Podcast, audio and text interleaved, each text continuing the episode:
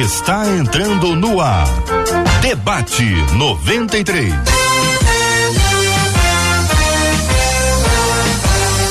Realização 93 FM. Um oferecimento Pleno News. Notícias de verdade.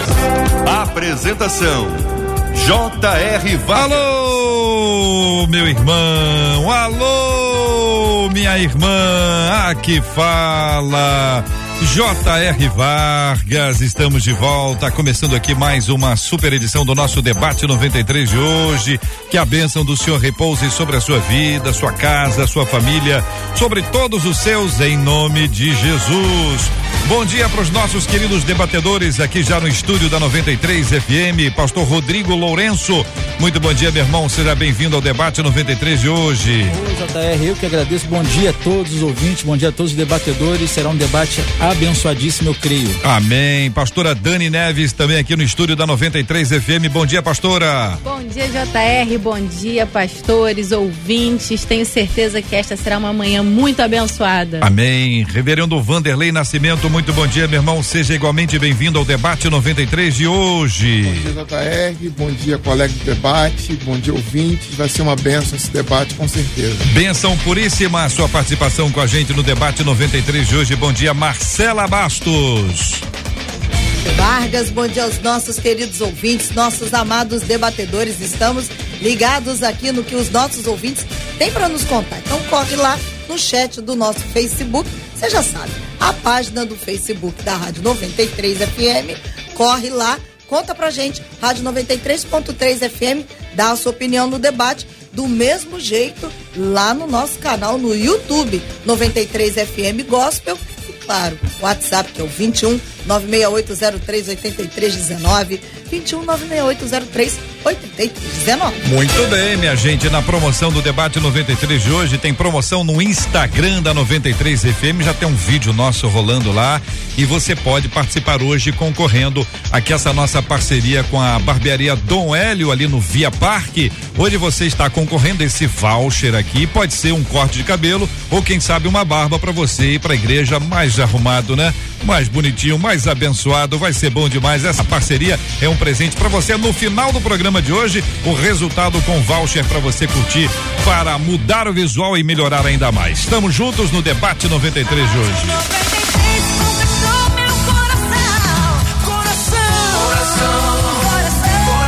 Olha, muita gente voltou a falar de Covid, né? A gente passou um tempo sem falar basicamente quase nada, né?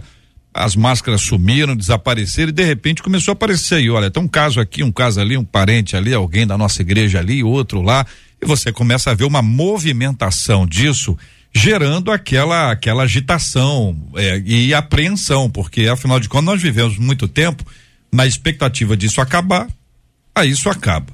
Aí daqui a pouquinho volta. Aí nós começamos a ver que em São Paulo tem uma recomendação para que a pessoa possa ah, voltar a usar máscara em lugares fechados. Recomendação. Aí vem a Universidade Federal Fluminense e diz que dentro da, da universidade, locais fechados, deve ser feito uso de máscara.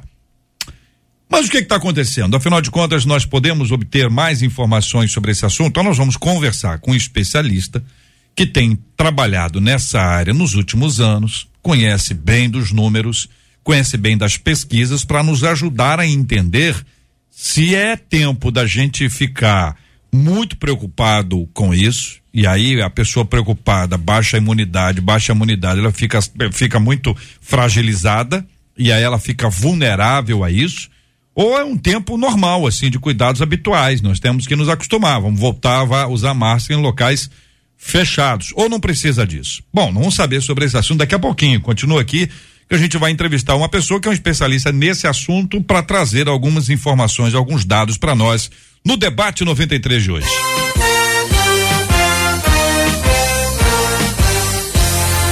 Muito bem, minha gente, o nosso tema central de hoje é um tema muito importante, muito importante. Eu quero agradecer a, o nosso ouvinte que enviou esse tema, porque ele nos ajuda a pensar sobre esse assunto.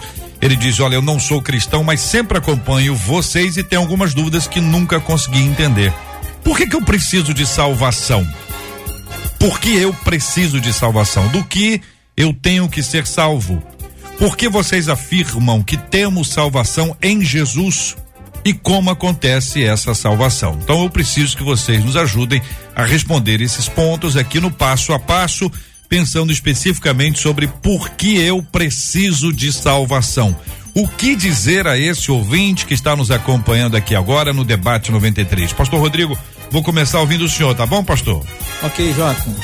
Bem, é um tema, como você disse, muito relevante, né? Porque é, eu louvo a Deus porque esse ouvinte, ele, ele embora não seja cristão, evangélico, né? Ele nos acompanha, então daí demonstra a importância desse debate, não apenas para o público evangélico, mas para o público de origem, de qualquer origem que nos acompanha aqui.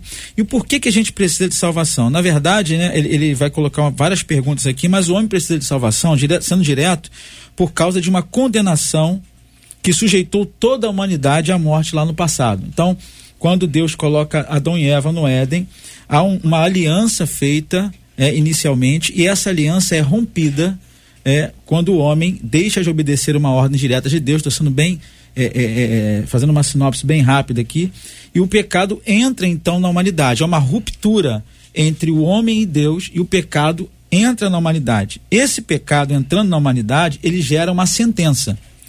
Porque o salário do pecado é a morte, é a sentença do pecado. E devido a, esse, a essa questão, há essa condenação. Todo aquele que pecar, morre. Então, por isso que nós precisamos ser salvos de quê? Desta condenação que foi adquirida, angariada lá no início e se replica a toda a humanidade. Pastora Dani. É, eu acredito no seguinte, que a primeira coisa que a gente deve pontuar é que essa é a nossa fé. Então, acreditar, falar em salvação é o princípio da nossa fé em Cristo Jesus, na palavra de Deus. E é o que o pastor acabou de dizer. Nós pecamos por causa do pecado original. Adão, Eva permitiram que o pecado entrasse ali na humanidade e isso condenou toda a descendência da raça humana a partir de então. E somente em Cristo Jesus, na sua perfeição, no seu sacrifício, é que a gente hoje tem a oportunidade de ser redimido desse estado de condenação eterna. Então, essa é a premissa de crermos na salvação em Cristo Jesus. Uhum. Pastor Vanderlei. É, tentando ampliar um pouco o que já foi dito, concordando com, com os nossos colegas, vamos pensar que existe um Criador e que existem criaturas e que esse Criador estabeleceu princípios invioláveis que não podem ser quebrados. Deus é o Criador, o homem é a criatura. À medida em que Deus estabelece a própria imagem na Bíblia do jardim e que esse essa criatura tinha acesso a tudo, absolutamente todas as possibilidades lhe foram dadas. Uhum. Nada lhe foi vedado, a não ser uma única coisa.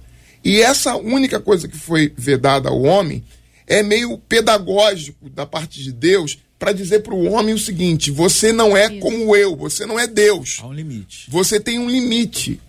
O, o fruto ali simboliza para a gente esse limite que Deus estabelece. Você pode gozar de todas as coisas. Por que, que eu preciso falar isso? Porque é sempre a imagem que se pinta de Deus é uma imagem restritiva de um Deus que restringe, que ele diz não, não e não. E é o contrário, na, na história bíblica, a, a, imagem que se tem de Deus inicialmente, Deus está dizendo: você tem tudo a seu dispor, todas as coisas ao dispor. A única coisa que você não tem a seu dispor é esse fruto. E tomar dele significa uma quebra absoluta de comunhão entre eu e você, de forma que você vai morrer. Inicialmente, o homem pode, poderia ficar confuso, porque não existia nem a concepção e a ideia de morte. Mas existia, é, é, particularmente, ele, ele compreende que essa morte é um afastamento total e completo de Deus. É, o fruto é isso. É, pecar é quebrar esse pacto que o homem estabeleceu com Deus e que Deus estabeleceu com ele. Hum. Qual seria, então, o motivo de todos nós precisarmos de salvação é que o destino daquele homem que representa a humanidade inteira é o destino da, da humanidade. Ou seja, na medida que ele escolhe o mal, o mal está sobre todos os que descendem dele. Se ele escolhesse o bem, também o bem estaria sobre todos. Alguém pode falar: Ah, mas ele fez uma escolha equivocada e eu agora estou é, pagando por isso. Não. Também todo o bem que ele fizesse escolhesse também recairia sobre nós. Porque foi feito um pacto, uma aliança. Então, por que o homem merece e precisa de salvação? Porque o homem pecou. O pecado do homem é uma transgressão, é uma violência contra Deus do tamanho de que Deus é, infinito, é eterno. E por isso essa essa é, essa culpa precisa ser espiada. Ela precisa ser tratada. E a gente vai dizer com certeza mais então, sobre isso. Então eu preciso da salvação porque eu estou perdido espiritualmente. Eu estou condenado e sem que eu seja salvo, eu não tenho condições de viver na presença de Deus. E aí a gente amplia isso para lembrar a figura do céu e a figura do inferno. Então você tem um lugar onde você vai desfrutar da bênção de Deus e o outro da condenação eterna. Foi lembrado que o salário do pecado é a morte. A morte é o afastamento de Deus, esse distanciamento de Deus. Então você precisa ser salvo. Talvez seja um pouco mais fácil para alguns a ideia de resgate, né? A ideia de uma redenção. Então você precisa de um redentor, você precisa de um resgatador, você está lá, imagina que você está num, num, lugar e está numa ilha e você foi sequestrado e alguém precisa de resgatar. Você está preso, você está dentro de uma jaula. Tem uma jaula, você está dentro da jaula. Você não tem como sair da jaula. Você precisa de alguém que venha do lado de fora e abra a jaula. Você está frágil, cansado, você precisa de alguém que te pegue no colo, te coloque nas costas e te leve. Você não tem como ir embora. Você precisa de alguém que tem um helicóptero que coloque você no helicóptero e te leva. Você não tem como se tratar. Você precisa de alguém que vai te colocar no helicóptero, te levar para o hospital, enfim. Você não tem o que fazer. Você precisa de que alguém faça.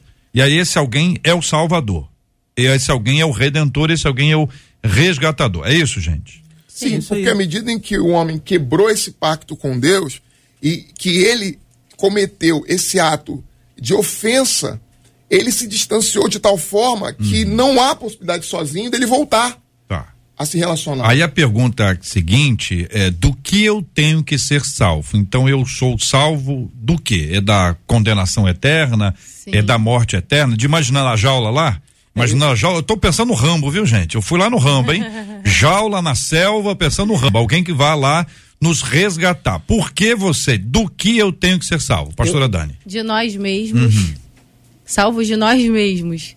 Porque o pecado está habitando em nós. Salvos da condenação eterna.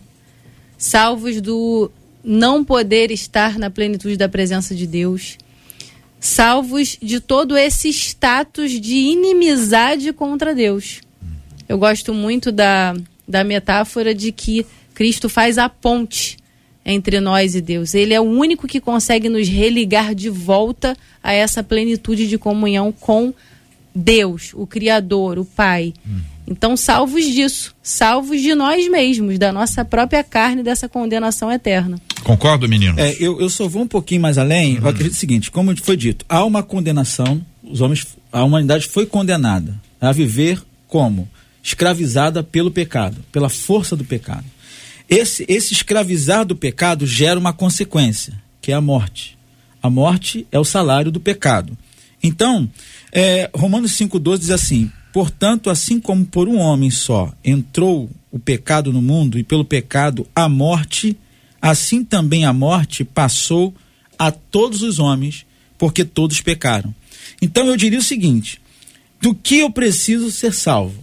Da morte que é imposta pelo pecado. Eu, eu vou nessa linha. Uhum. A, a, porque uma coisa vai concatenando com a outra. A condenação a viver preso pelo pecado, o pecado gera morte, e a morte é do que eu preciso ser salvo. Porque quando eu é, sou redimido, sou resgatado, ainda que o meu corpo pereça, esse corpo físico, é, eu não passarei mais pela morte, porque a morte é o salário do pecado, e eu não sou mais preso pelo pecado.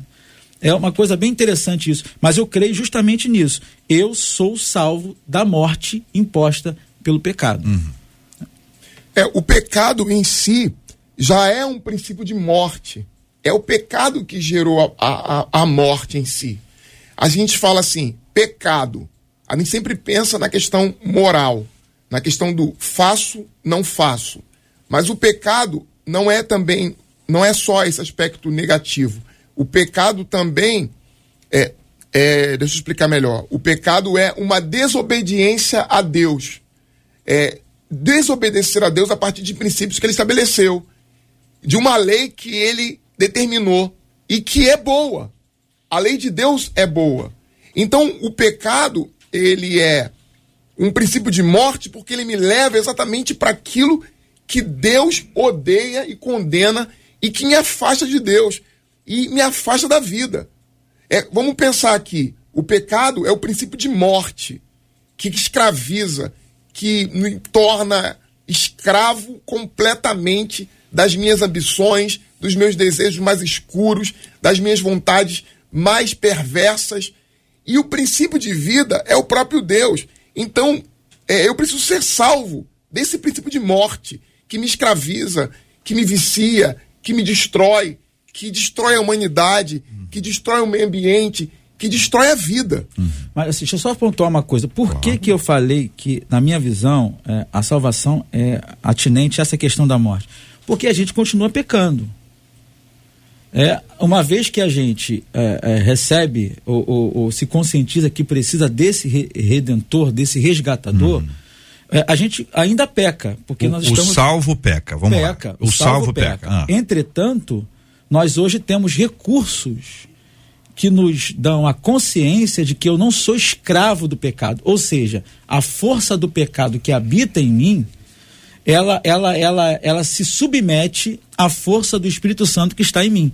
Então, eu consigo hoje, através do nome de Jesus, através da pessoa de Cristo, não ficar preso. Porque aqui diz, só uma referência para fechar aqui, Colossenses 2, Paulo vai dizer assim: tendo cancelado 2,14 o escrito de dívida que era contra nós e que constava de ordenanças, o qual nos era prejudicial, removendo-o inteiramente, encravando-o na cruz e despojando os principados e as potestades, publicamente os expôs ao desprezo, triunfando desde na cruz. A grande beleza do evangelho é que no pacote da salvação tem a fatia da regeneração que é essa mudança da essência, é o que o pastor estava falando. Essa mudança da essência do ser. Então, sai aquela essência que estava condenada e entra uma nova essência que se conecta com Deus pelo Espírito Santo.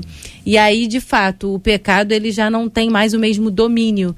Então, obviamente, a gente continua cometendo pecados conscientes e inconscientes que agora serão vistos pela lente do sangue de Jesus. Então, quando Deus olhar para nós, nesse novo status pós-regeneração, ele nos vê pelo sangue de Jesus e isso nos facilita. Ah, esse tema tem uma vantagem para gerar entendimento para todo mundo de uma forma básica, mas muito importante. Algumas pessoas estão na igreja já há algum tempo e, e não entenderam isso ainda ou não se perceberam nesta questão além daqueles que não têm convicção da salvação, que é um outro tema que nós vamos entrar, ah, porque vamos, na sequência disso, chegar nesse ponto. Vocês falaram muito sobre pecado, então vou deixar para, para vocês uma questão. O pecado é um ato, o pecado é um estado ou ambos? Pedir que vocês me ajudem a responder já já. Vamos ouvir os nossos ouvintes que falam conosco por meio do nosso WhatsApp 21968038319. Temos a nossa participação também no chat do Facebook, no chat do YouTube, com os nossos ouvintes se comunicando com a gente. Fala aí, Marcela. A Maria Alves disse assim: Bom, Jesus, além de te tirar da jaula, ainda te leva por um caminho que você acreditava ser impossível trilhar. O Júlio disse assim: a eternidade é para todos, só que para alguns será gozo, para outros será sofrimento. A Andresa Reis disse assim: penso eu que salvação engloba presente e futuro. Somos salvo, salvos e com isso temos vida em abundância no presente e teremos vida eterna com Cristo no futuro, diz ela.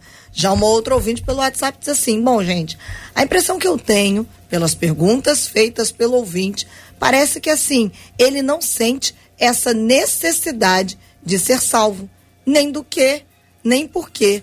Parece-me que a alma dele ainda não têm sede do Criador, diz a Shirley pelo WhatsApp. Muito bem, quero agradecer aos nossos ouvintes, encorajá-los a dar um like, como diz o nosso ouvinte Elcio aqui no nosso canal do YouTube, né? Tá vendo aí, você tá acompanhando a gente, Facebook, YouTube, só dá uma olhadinha.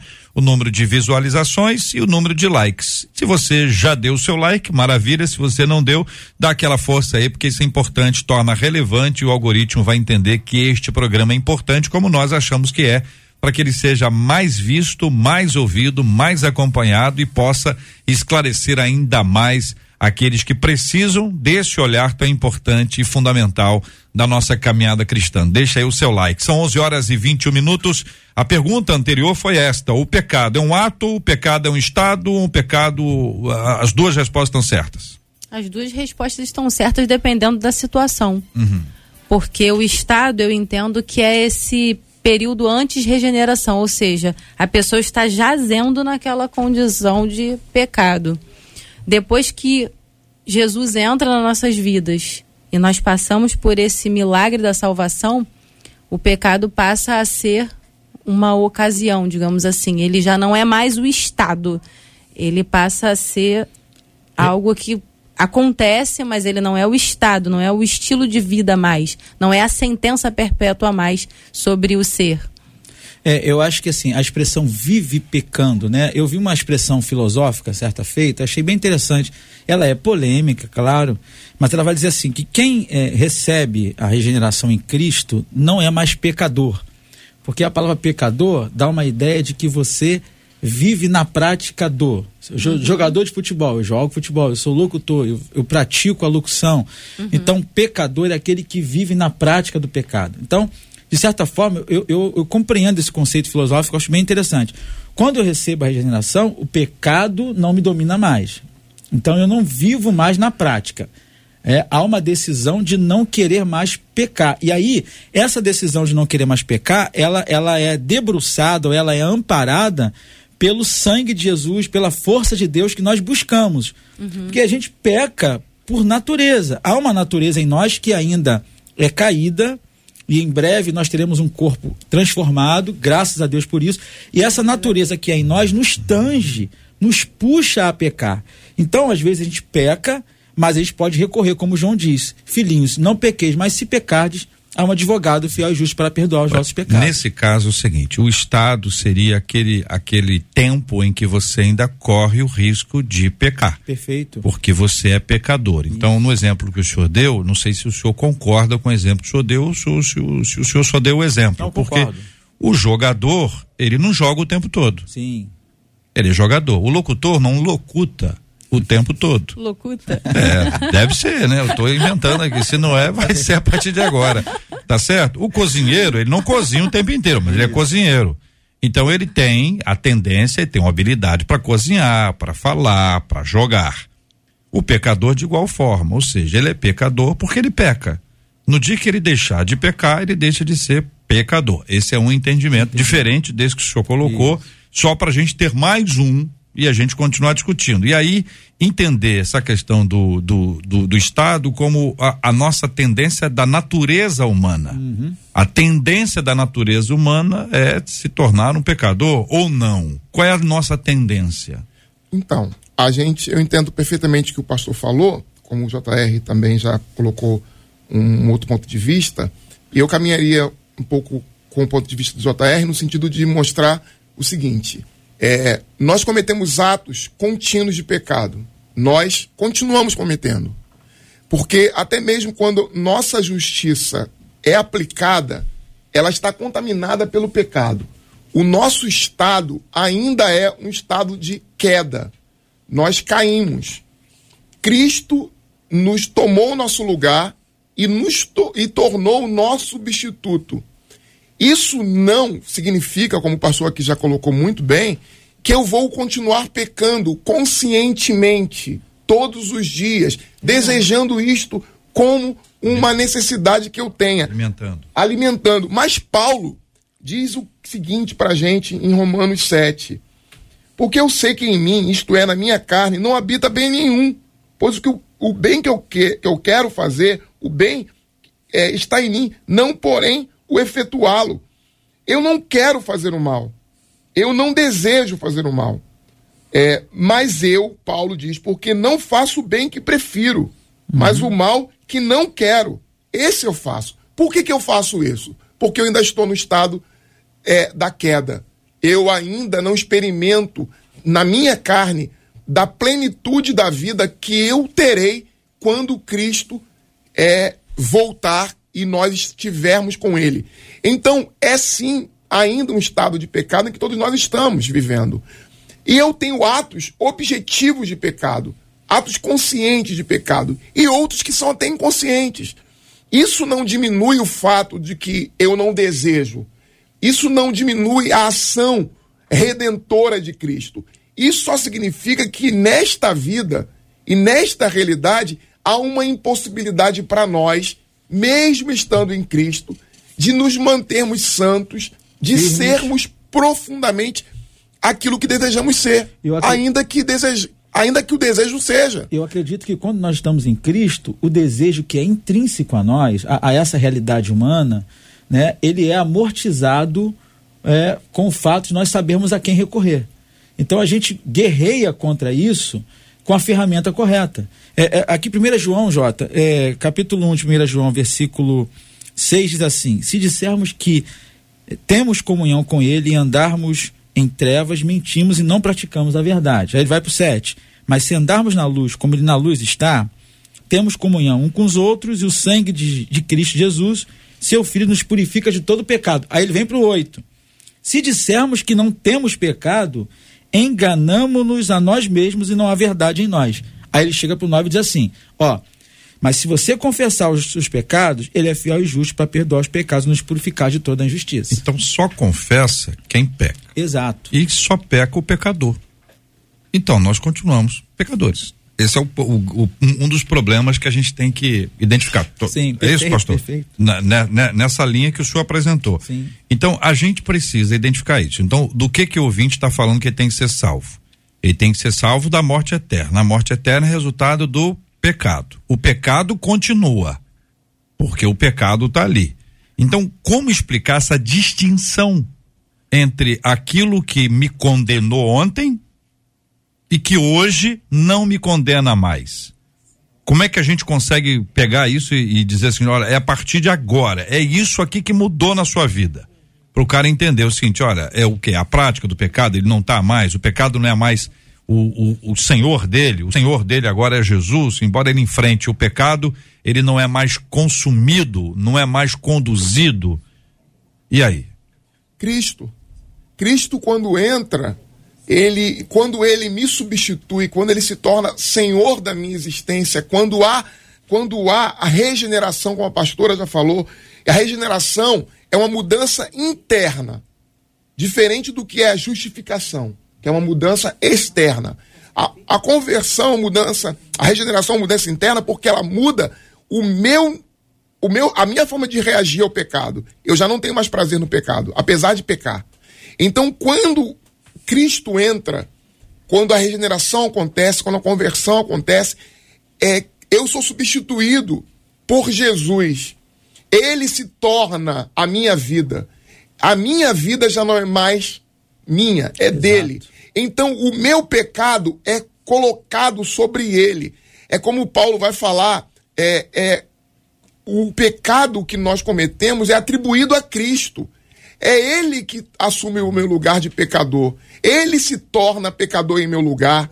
Ele vence o pecado na cruz do Calvário. Ele ressuscita dos mortos. Ele envia o seu espírito e me torna agora outra pessoa por causa dele, só por causa dele, porque eu ainda sou essa pessoa. Exato. Eu ainda sou esse é esse monstro. É, é, a dualidade, é. né? É a dualidade que existe, né? É. Paulo vai falar da guerra que existe guerra, dentro de si mesmo, entre ser aquilo que Cristo já realizou e aquilo que ele ainda é.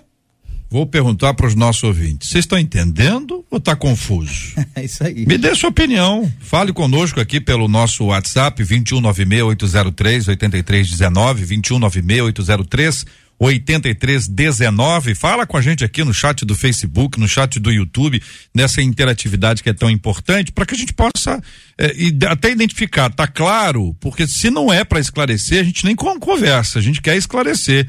Mas é lógico, de repente você pega um termo que você não entende ou uma explicação que não fica clara, você tem a liberdade total absoluta para sinalizar. Ao sinalizar, esteja absolutamente certo que a gente vai tentar ajudar.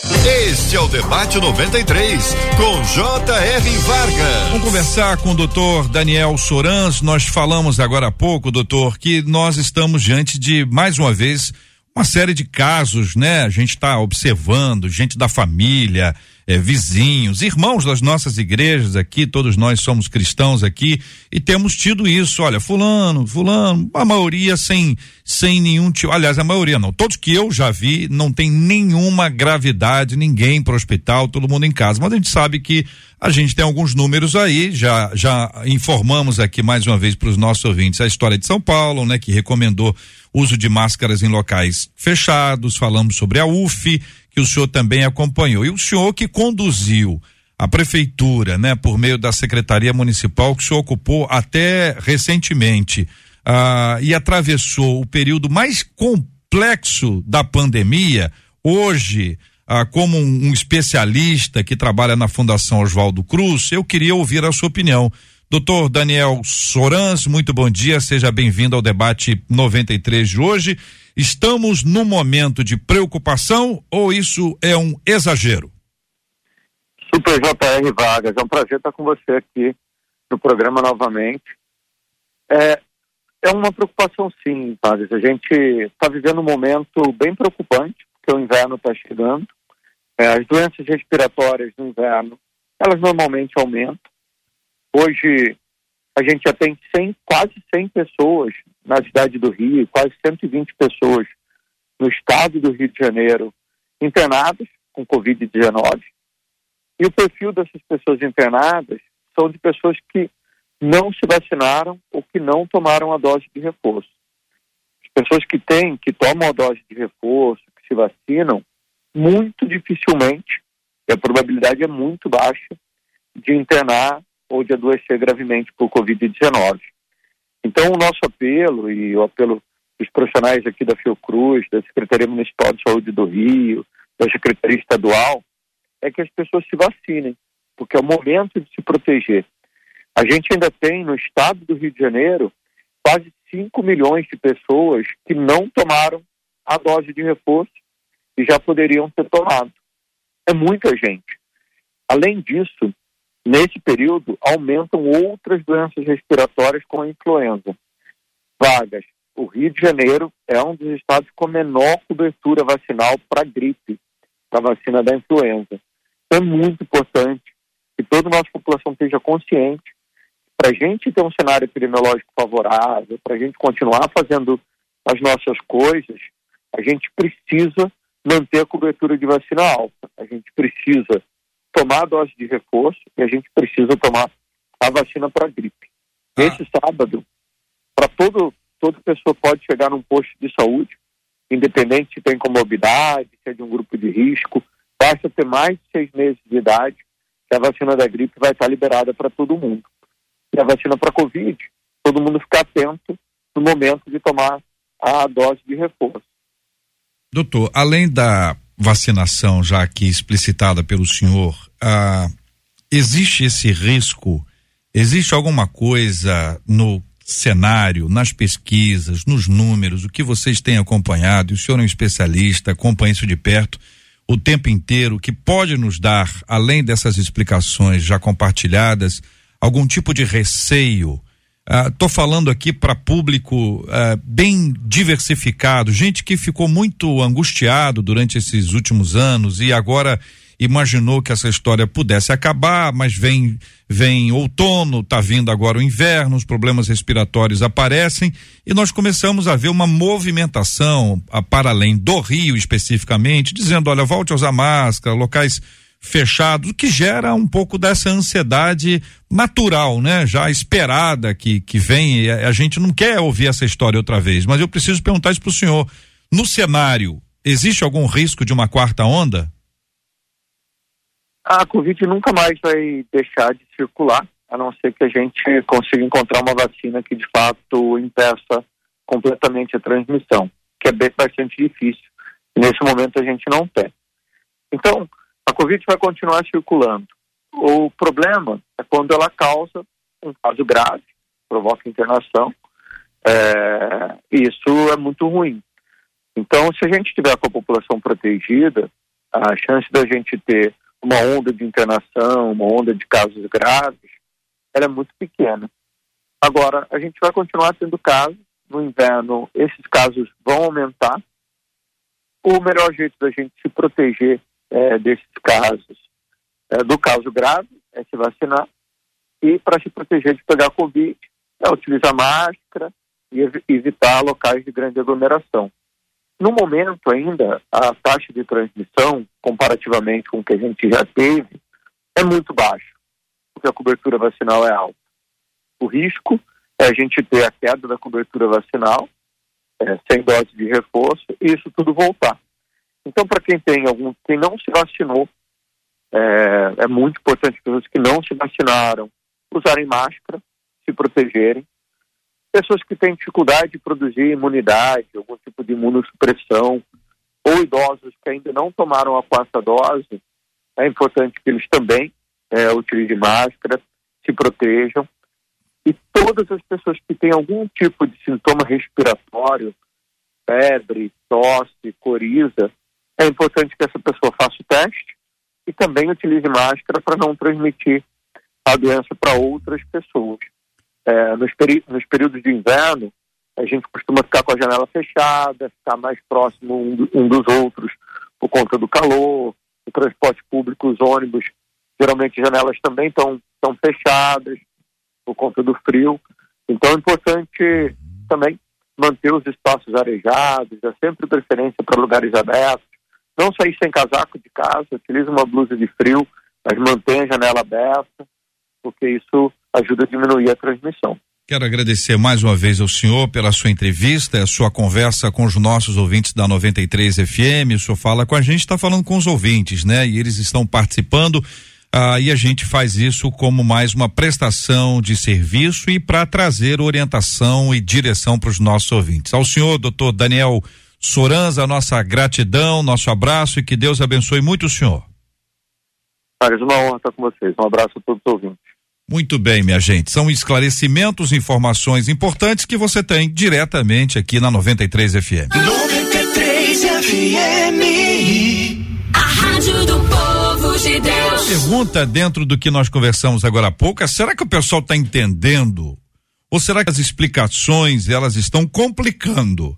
Nós estamos simplificando ou estamos tornando um tema simples, complexo? Eu quero saber a opinião dos nossos ouvintes. A Marcela vai trazer esse retorno para gente sobre, sobre até aqui, né? Por enquanto. Então, os nossos ouvintes estão dizendo que estão entendendo sim, estão agradecendo, dizendo que está uma aula, mas tem pergunta aqui, JR, para os professores dessa aula. Uma de, um deles diz assim: quando vocês falam de morte eterna, o que, que isso significa, hein? A morte eterna é deixar de existir para sempre? É a pergunta de um ouvinte. Tudo bem, está fora da nossa, do nossa, da nossa lógica aqui, mas precisamos responder. Quem pode nos ajudar a responder esse ouvinte? A morte eterna. É Começa de novo, pastora, para... por favor. Ok. A morte eterna significa, após a morte física, ir para o inferno. Basicamente assim. Concordo, senhores? Sim, é, é gente, o conceito de morte para os seres humanos é o corpo físico padecer, né? Nós que acreditamos em vida após a morte, nesse contexto, é que quando você está em Cristo, você vai viver uma nova vida fora dessa vida aqui. E em se tratando da condenação eterna, você também vive uma nova vida fora dessa vida, só que num, num desfecho diferente, que é o inferno. Né? Então, é, é, a premissa é essa: quando você está condenado à morte eterna, é porque você não recebeu é, a, regeneração em Cristo e, pós-vida, você vai viver algo de tormento, né? um tormento eterno. É, em Cristo nós temos a vida, é, a plenitude do que é e do que se entende ser vida. É, a morte eterna é a aniquilação e a alienação de Deus para sempre. Nunca mais ter a possibilidade de ter essa, essa relação de comunhão com Deus. E o que, que significa isso em termos práticos? Significa que o homem vai sofrer. Então imagina é, viver após a morte, mas um tipo de vida que você desejaria não viver. Um tipo de existência que você desejaria nunca existir. Era melhor que eu fosse aniquilado. Então, o tipo de vida sem Deus, após a morte, é um tipo de vida que você desejará nunca experimentar, porque será uma vida de tormento e de sofrimento absoluto, sem momento algum de alívio. Então, se imaginarmos aqui aquele conceito de que a morte acaba, é com a morte acaba, nesse contexto de morte eterna, a morte não acaba. Exatamente. É uma morte que não não chega ao final, ou seja, a pessoa ela quer morrer e não consegue. Ela já morreu do ponto de vista físico, Isso aí. mas do ponto de vista espiritual ela vai ela vai continuando o processo da sua condenação eterna e ela diz, se eu pudesse morrer eu morreria no sentido de se eu pudesse parar acabar Sim, sim. eu pararia ou acabaria mas não consegue porque é uma morte eterna Sim. é isso Existe, existe um outro mundo paralelo a, a, a- esse que os nossos olhos humanos não enxergam, mas é um mundo espiritual. E esse desfecho vai acontecer Uhum. nessa esfera, né? Nessa esfera que não é a esfera humana, mas é uma outra esfera que viveremos Então- ou absolvição eterna ou condenação eterna. então assim como tem a vida eterna Tem a morte eterna. você vai viver eternamente na presença de Deus, tem a morte eterna, você vai é, viver morrendo, querendo morrer eternamente longe de Deus. É, eu, quando vejo a questão de céu e inferno, eu vejo muito mais do que recompensa e punição. Eu vejo no sentido de que estar em Cristo, estar com Deus, é viver dentro da plenitude daquilo que Deus estabeleceu para cada um de nós. É gozar da mais da, da maior felicidade, da maior possibilidade de existência que alguém pode conseguir. E o inferno é muito mais do que um castigo. É porque não estar com Deus, não É estar com Deus é viver o pior, é, é ter o sofrimento mais absurdo. Então, não é só aquelas descrições que se fala do inferno. O inferno é muito pior. O inferno é muito pior, porque estar longe de Deus é viver esse tipo de vida que ninguém quer, que ninguém sonha em ter. Pergunta dos nossos ouvintes. Uma outra pergunta que amplia também um pouquinho mais, JR, porque essa ouvinte diz assim, ok, eu entendo a questão do pecado, do porquê eu preciso ser salva, mas tem uma coisa que eu não entendo. Se Deus sabia do pecado, sabia que a consequência iria nos afastar dele, por que, que ele não impôs um limite lá no Jardim do Éden? Ele impôs o limite. É isso que eu ia falar. O limite ele impôs, o homem que transgrediu. Mas, o, mas ele estabeleceu que para que o homem fosse plenamente humano e, é, semelhante a ele, ele gozava naquele momento, e só naquele momento, de uma liberdade absoluta entre mudar o seu estado, que era um estado é, de bondade, de perfeição, e ele poderia alterar o seu estado para ter um outra, um outro estado de mal, de maldade, de pecado, de rebelião. Então, foi o homem que escolheu para si o seu destino. E o que Deus fez foi providenciar um Salvador que pudesse fazer aquilo que o homem já não pode mais, que é ter um ato de justiça, que é ter um é, voltar-se para Deus. Como o homem não pode voltar-se sozinho, o que, que Deus fez? Através de seu filho, o seu filho, é, representando a humanidade inteira, se volta para o Pai. E ele, ao voltar-se para o Pai, todos nós agora podemos também voltar para o Pai. Por que Deus não fez uma não fez uma intervenção, não interrompeu o processo porque ele decidiu não interromper. Ponto final. Ele, Ele decidiu dar a liberdade. E ele quebraria o princípio que ele estabeleceu de Então, dar ao homem liberdade. Ele estabeleceu. Ele Você estabeleceu. vai ter liberdade de escolha. Nós estamos no paraíso. Tem lá só isso que não pode. Ó, isso aqui não pode. Isso. O resto pode. Isso. Isso aqui, isso aqui não pode. E o resto? O resto pode. Então, tá claro, tá claro. Vida que segue. Ah, mas ia acontecer, tinha um risco de que acontecer. Deus sabe todas as coisas. Isso. Mas ele determinou que assim fosse. Muito bem. Faltando 15 minutos para o meio-dia, eu preciso responder as duas perguntas finais do nosso ouvinte que nos encaminhou o tema para a gente fechar o raciocínio do tema proposto. Por que vocês afirmam que temos salvação em Jesus? É a penúltima pergunta que faz o nosso ouvinte. Olha, vamos lá. Por que, que há salvação em Jesus? Porque Jesus foi a única pessoa na face da terra que passou por todos os estágios que nós passamos e não cometeu pecado algum. Então, Jesus ele tem autoridade contra a morte, porque ele não recebeu o salário do pecado que estava sobre o pecador, porque ele não pecou. Então a morte não chegou até ele. Quando ele ressurge dentre os mortos, porque tinha autoridade sobre a morte, porque não recebeu ah, o passaporte, ou melhor, não foi imputado a condenação da morte, porque ele não pecou. E ele tinha autoridade, tem autoridade sobre a morte, ele ressurge e ele propõe isso à humanidade. De que forma? Olha, se vocês estiverem em mim, é, se vocês estiverem em mim, como disse o pastor na fala anterior, e Paulo replica isso em Gálatas 2, né? Já estou crucificado com Cristo e vivo não mais eu. Então, quando Cristo vive em nós, essa mesma prerrogativa que ele teve de vencer a morte, nós também temos em Cristo, só por Cristo. E ele mesmo disse: Eu sou o caminho, a verdade e a vida. Ninguém vem ao Pai a não ser por mim. Nós acreditamos pela Bíblia que Jesus é esse único caminho que religa o homem a Deus e Deus ao homem. Então, o pastor já colocou muito bem e cremos nisso, que somente em Jesus a gente consegue ter essa remissão dos pecados e e nada mais a declarar, já foi tudo dito. Adão é o primeiro homem. Adão fracassou. Adão fracassou. Adão fracassou. Jesus é o segundo Adão. Ele é aquele que percorre o mesmo caminho de Adão, mas ele não fracassa. Ele mantém-se, ele consegue cumprir fielmente a lei. Ele consegue, mesmo estando em uma situação de ataque, tentações, ele cumpre a lei. Então, somente Jesus pode salvar porque somente ele conseguiu ser o, o homem que Deus planejou que todos nós fôssemos. Exato. Adão falhou. E por que que, ah, mas Adão falhou? A gente tem, por causa de Adão, é culpa de Adão? Não.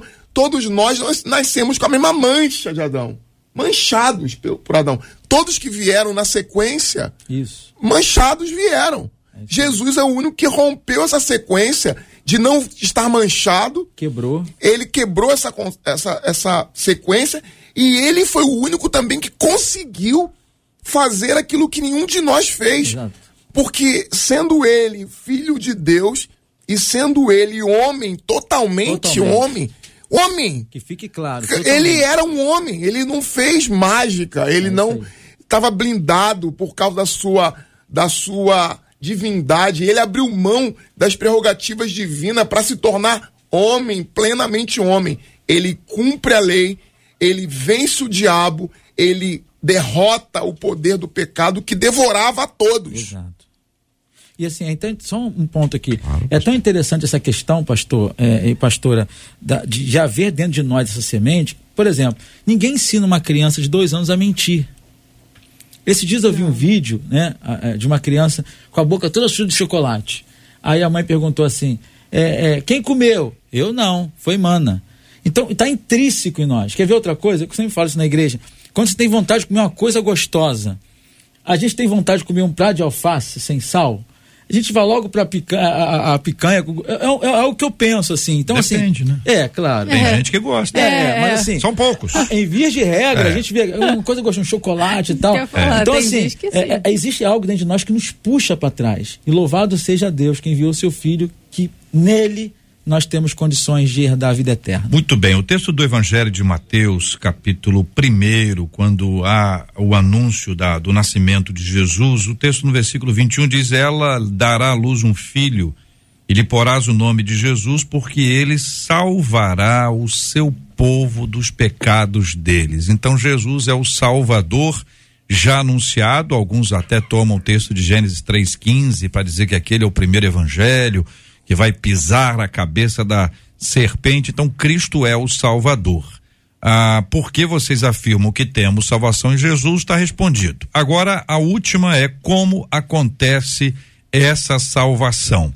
Daí eu preciso que vocês expliquem isso de forma objetiva, para que o nosso ouvinte possa entender que nem sempre é um levantar de mãos, nem sempre é ser membro de uma igreja, estar no hall de membros de uma igreja, nem sempre é participar das atividades culto, de culto, embora a, a, salvação nos leve a todas essas coisas. Mas tá aí diante de vocês. Como acontece essa salvação? Vou usar Atos 16:30, tá? Que é uma referência quando Paulo estava lá preso, tal. Ele chega, diz assim o texto: depois trazendo-os para fora, disse: Senhores, que devo fazer para ser salvo? O carcereiro falando. A pergunta. E a resposta foi objetiva. Responderam-lhe: crê no Senhor Jesus e serás salvo tu e a tua casa. O que eu tenho que fazer para ser salvo? Crer na obra expiatória de Cristo. Crer, crer. É, eu acredito que essa é é, é o único ponto que o homem tem uma responsabilidade com relação à salvação. É crer no Senhor Jesus e na obra redentora dele. Existe um momento na vida do ser humano em que a mensagem do evangelho chega até ele de uma forma que a consciência fica perceptiva para isso. E é nesse momento que acontece essa salvação. Quando a consciência se abre, eu preciso desse Salvador. Eu preciso me render a esse senhorio de Jesus Cristo como Salvador e Senhor. É assim que acontece. Por meio da fé, nós ativamos isso e o processo se desencadeia por meio de Jesus. Então, eu vou falar é, aquilo que a gente chama de ordem da salvação, mas vou falar bem, de forma bem rápida. É, uma vez que eu sou pecador, eu preciso ouvir o evangelho. É preciso que eu escute o chamado do Evangelho. Eu preciso escutar a voz do Evangelho. Há uma chamada, e essa chamada é eficaz para os eleitos. É impossível eu não ouvir. Com, à medida que eu escuto isso, há um processo interno de regeneração. Porque nós já falamos aqui que nós éramos, por natureza, mortos.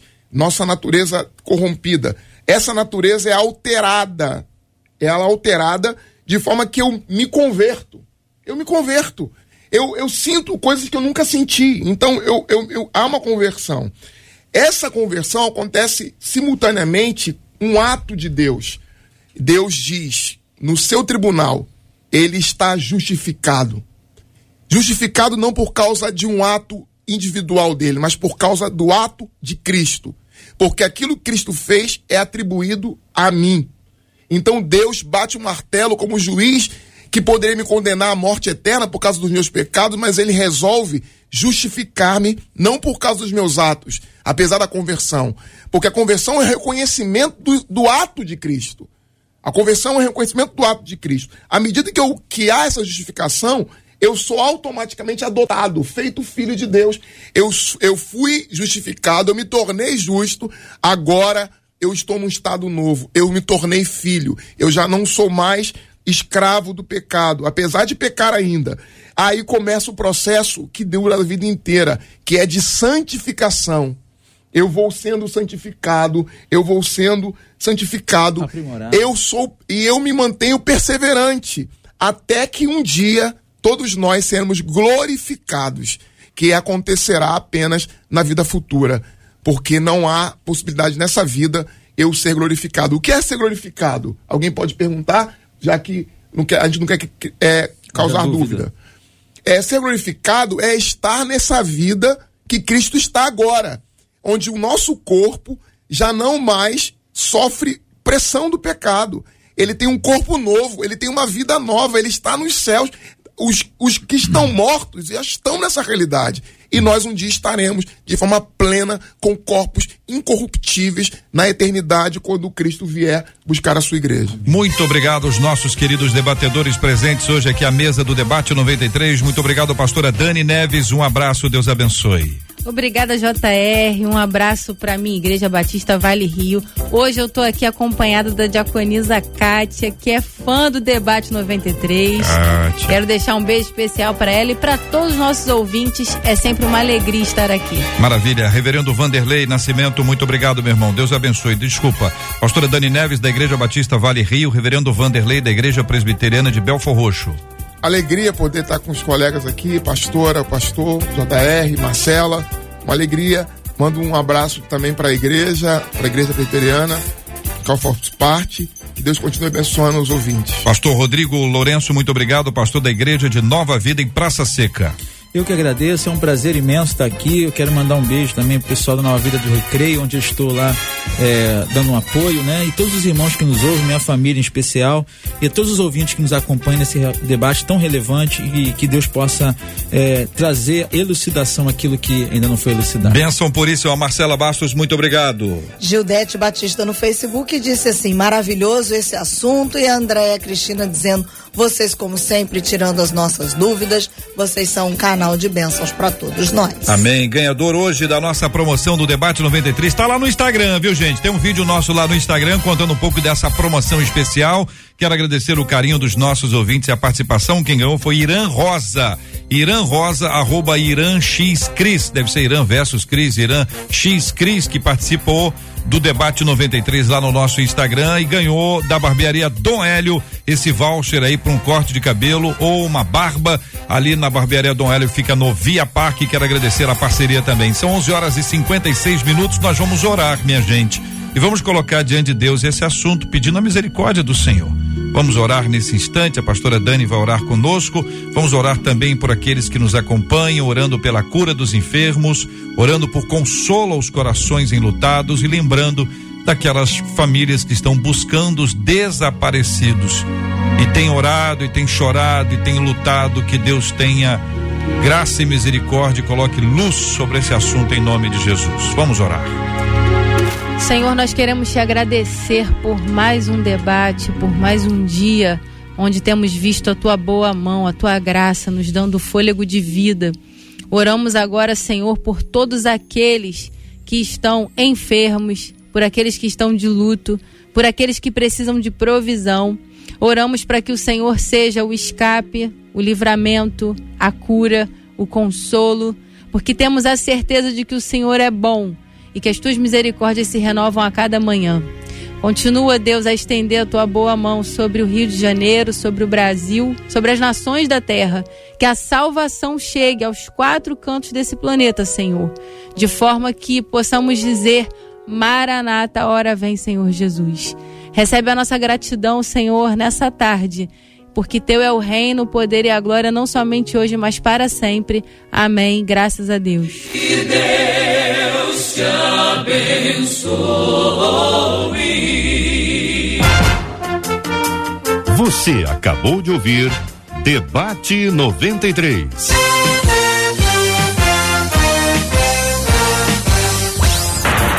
A Rádio 93 conquistou meu coração. Olá, eu sou Paulo Moura e trago notícias do portal Pleno.news. O presidente do Supremo Tribunal Federal, Luiz Fux, retirou da pauta do plenário da Suprema Corte o julgamento sobre o marco temporal para demarcação de terras indígenas. Este é o quarto adiamento. A votação estava marcada para o próximo dia 23. O assunto é um dos principais alvos de críticas do presidente Jair Bolsonaro contra o STF. Leia mais em pleno.news. 93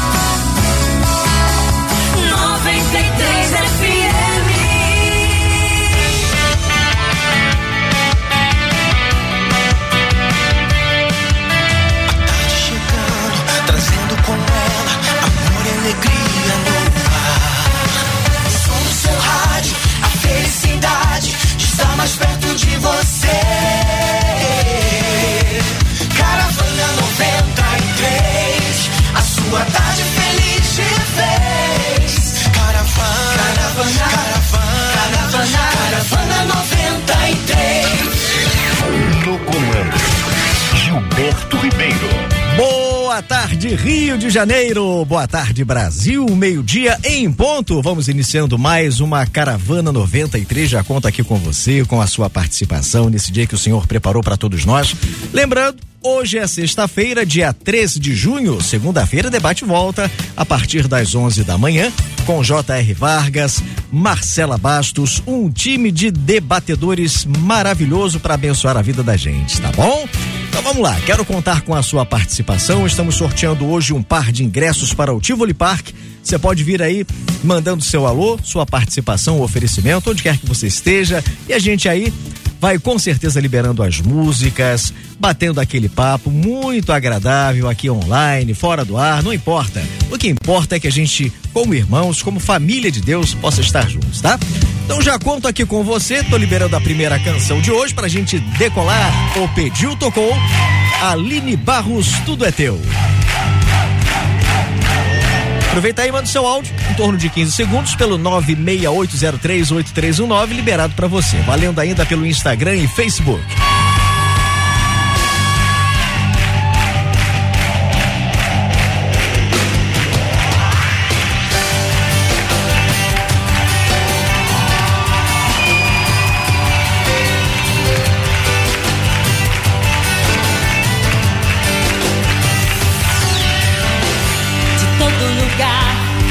Perdidos virão.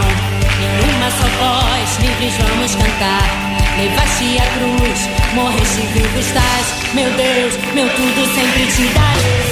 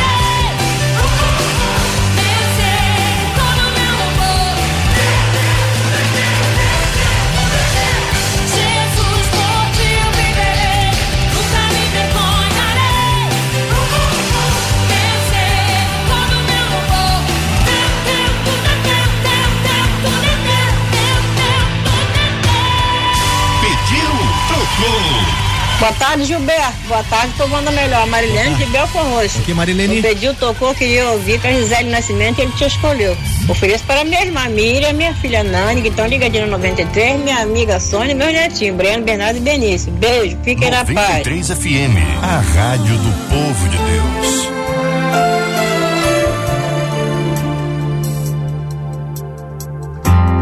Não vai dizer que acabou.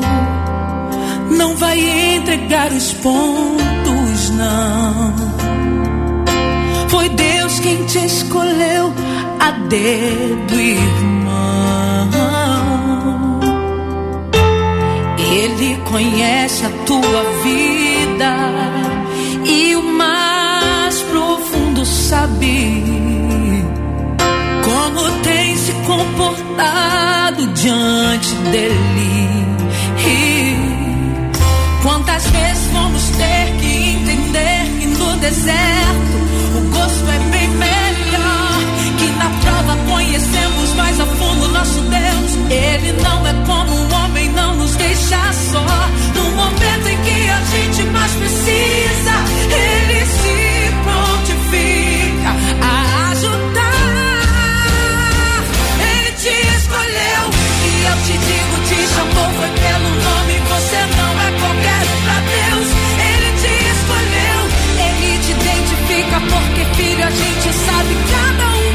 o seu.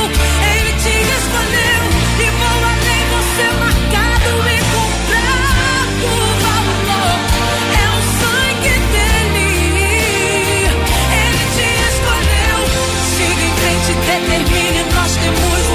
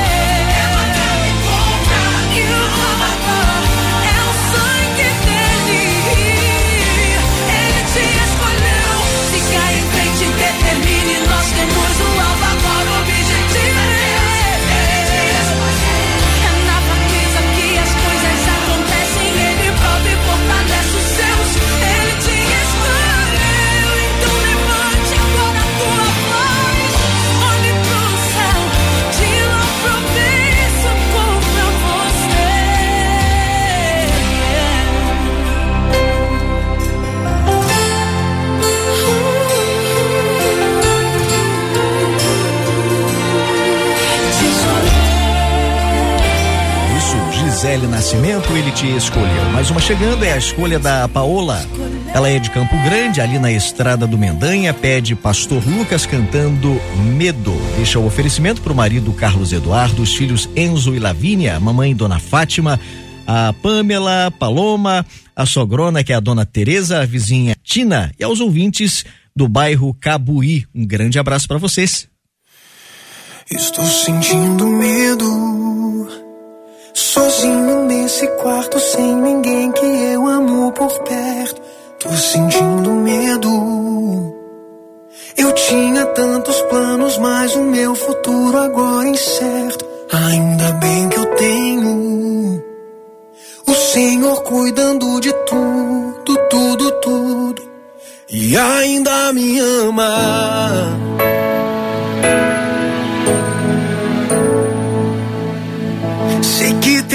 Gente orando, ajoelhada lá no quarto, lembrando de mim.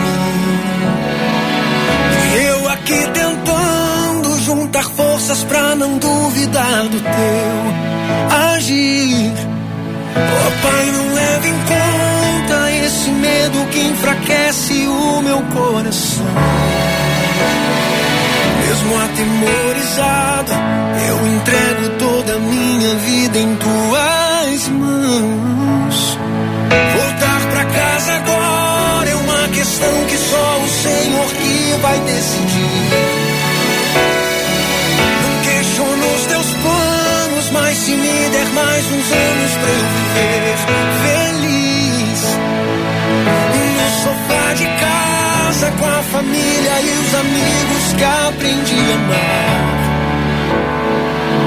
Esse é o meu desejo, mas se não for como o teu, eu posso aceitar.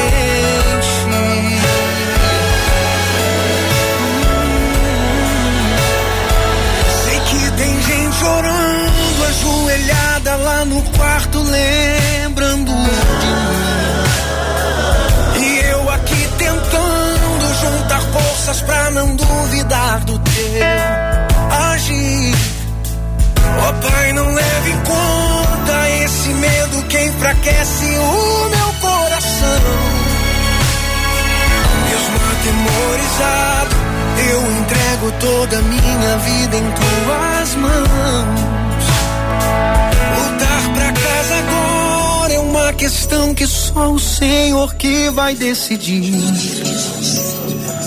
Não questiono os teus planos, mas se me der mais uns anos pra eu viver feliz.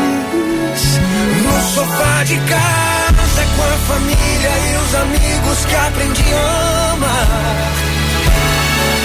Esse é o meu desejo, mas se não for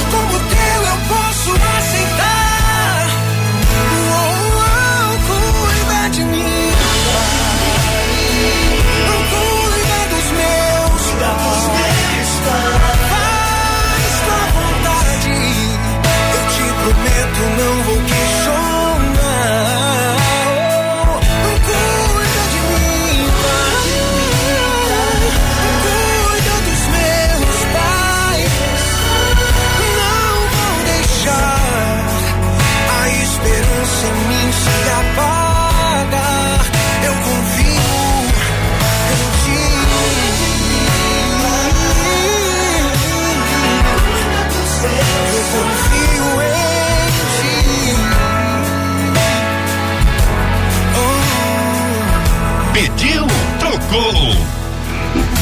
Boa tarde, Gilberto. Aqui é a Jéssica de Auma. Oi, Jéssica. Eu quero ouvir a música Não é Tarde, Fernanda Brum, e oferecer para todos os ouvintes da rádio. Boa tarde para todos.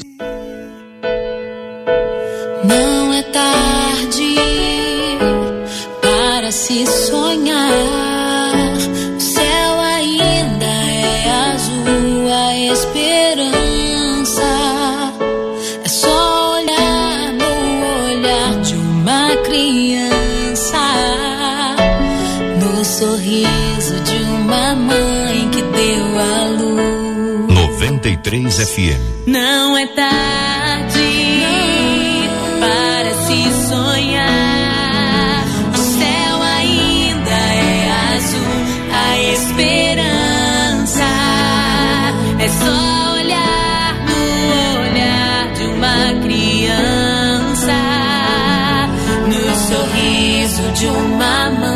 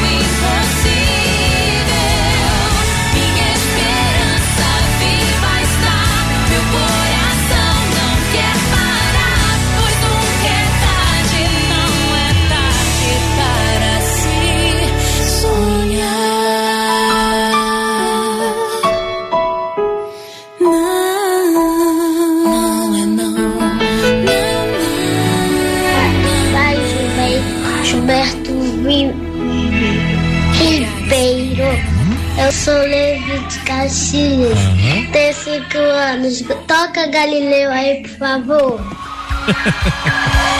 Tá bom, rapaz. Tá aí, Galileu pediu, tocou. Um abraço para você, um ótimo fim de semana, tá? Meio-dia e 19, Fernandinho.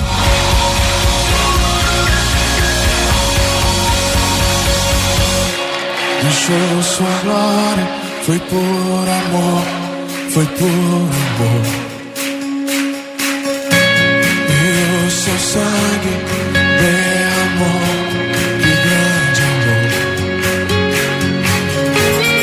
again.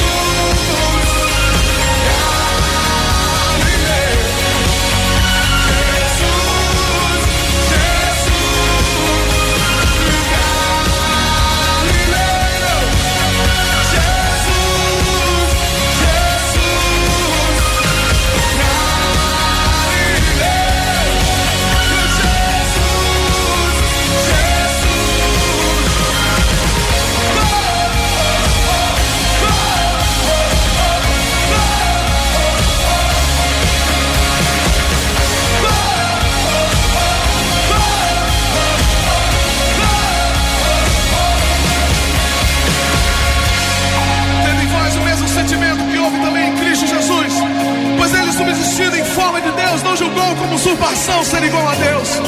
Antes a si mesmo se esvaziou, assumindo a forma de servo, tornando-se semelhança de homens e reconhecido em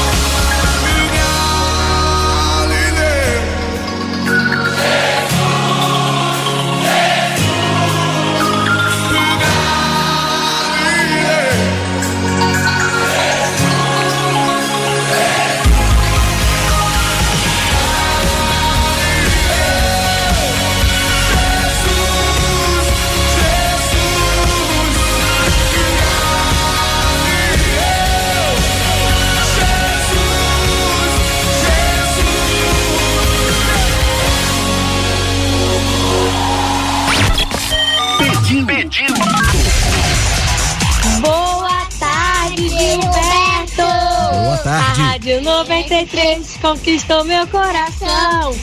Beijão, sou telespectador camarada. O que tocou hoje é Sara Faria, sobrevivi. Uhul!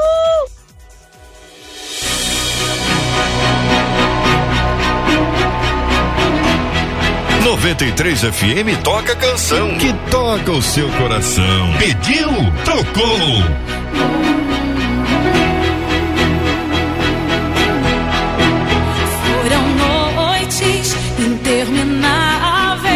eu só chorava. Bem no auge da minha dor, nada me consolava. Mas eu sobrevivi como a águia solitária e a sorte de novo sorriu.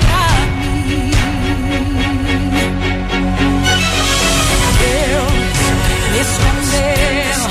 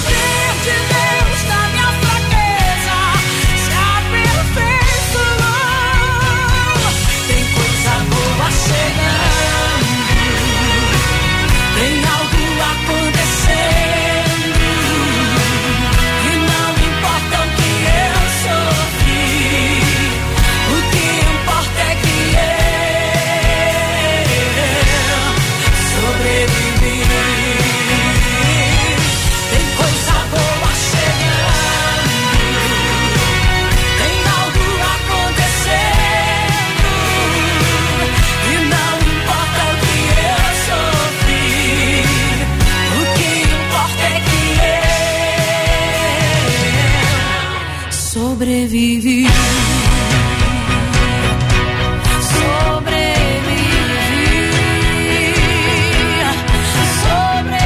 Mais ainda, mais do que sobreviver, é viver em fé, confiando, crendo na vitória em Cristo Jesus. É isso aí, gente. Vida em Cristo é uma vida de vitória, viu?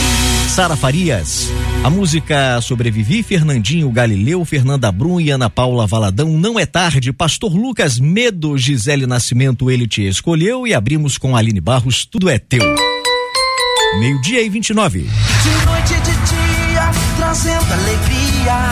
93! Imperdível. Participe da maior conferência de liderança do Brasil. Dias 15 e 16 de junho na Igreja Batista Atitude, na Barra da Tijuca. Com os pastores Josué Valandro Júnior, Gabriela Lopes, Antônio Júnior, Abe Uber, Alvin Silva e Naor Pedrosa. Louvor Leandro Borges, Soraya Moraes, Ministério Atitude André Leono. Conferência Atitude Brasil, sendo Igreja Bíblica na era digital. Inscrições gratuitas no site igrejabatistaatitude.com.br. Vagas limitadas, informações 21 2430 2750. Financiou seu carro ou moto e não está conseguindo pagar por conta dos juros? Os bancos não param de te ligar. Parcelas altas. Seu veículo está com busca e apreensão? Nós, da Forte Soluções Financeiras, temos a solução. Ligue agora 4040 4899. Faça como nossos clientes que conseguiram reduzir mais de 80% da sua dívida. 4040 4899. Ninguém é forte sozinho. Juntos somos mais fortes. Não perca tempo. 4040 4899. 4040 4899. Quinta-feira da Vitória na Assembleia de Deus Vitória em Cristo. Rua Montevidéu 900 Penha, às 19 horas. Nesta quinta-feira, a mensagem com o pastor Elson de Assis. Louvor. Aquilo que parecia impossível. Aquilo que parecia não ter saída. Rua Montevidéu 900 Penha, às 19 horas. Lembre-se, Deus tem uma bênção para você. Olá, somos a Facilite, a líder em benefícios e proteção veicular. Há 12 anos protegendo aquilo que é importante para você. Facilite a proteção contra roubo, furto, colisão e incêndio. É benefício para você, é benefício para sua casa, é benefício para sua família. É atendimento 24 horas. É um clube de vantagens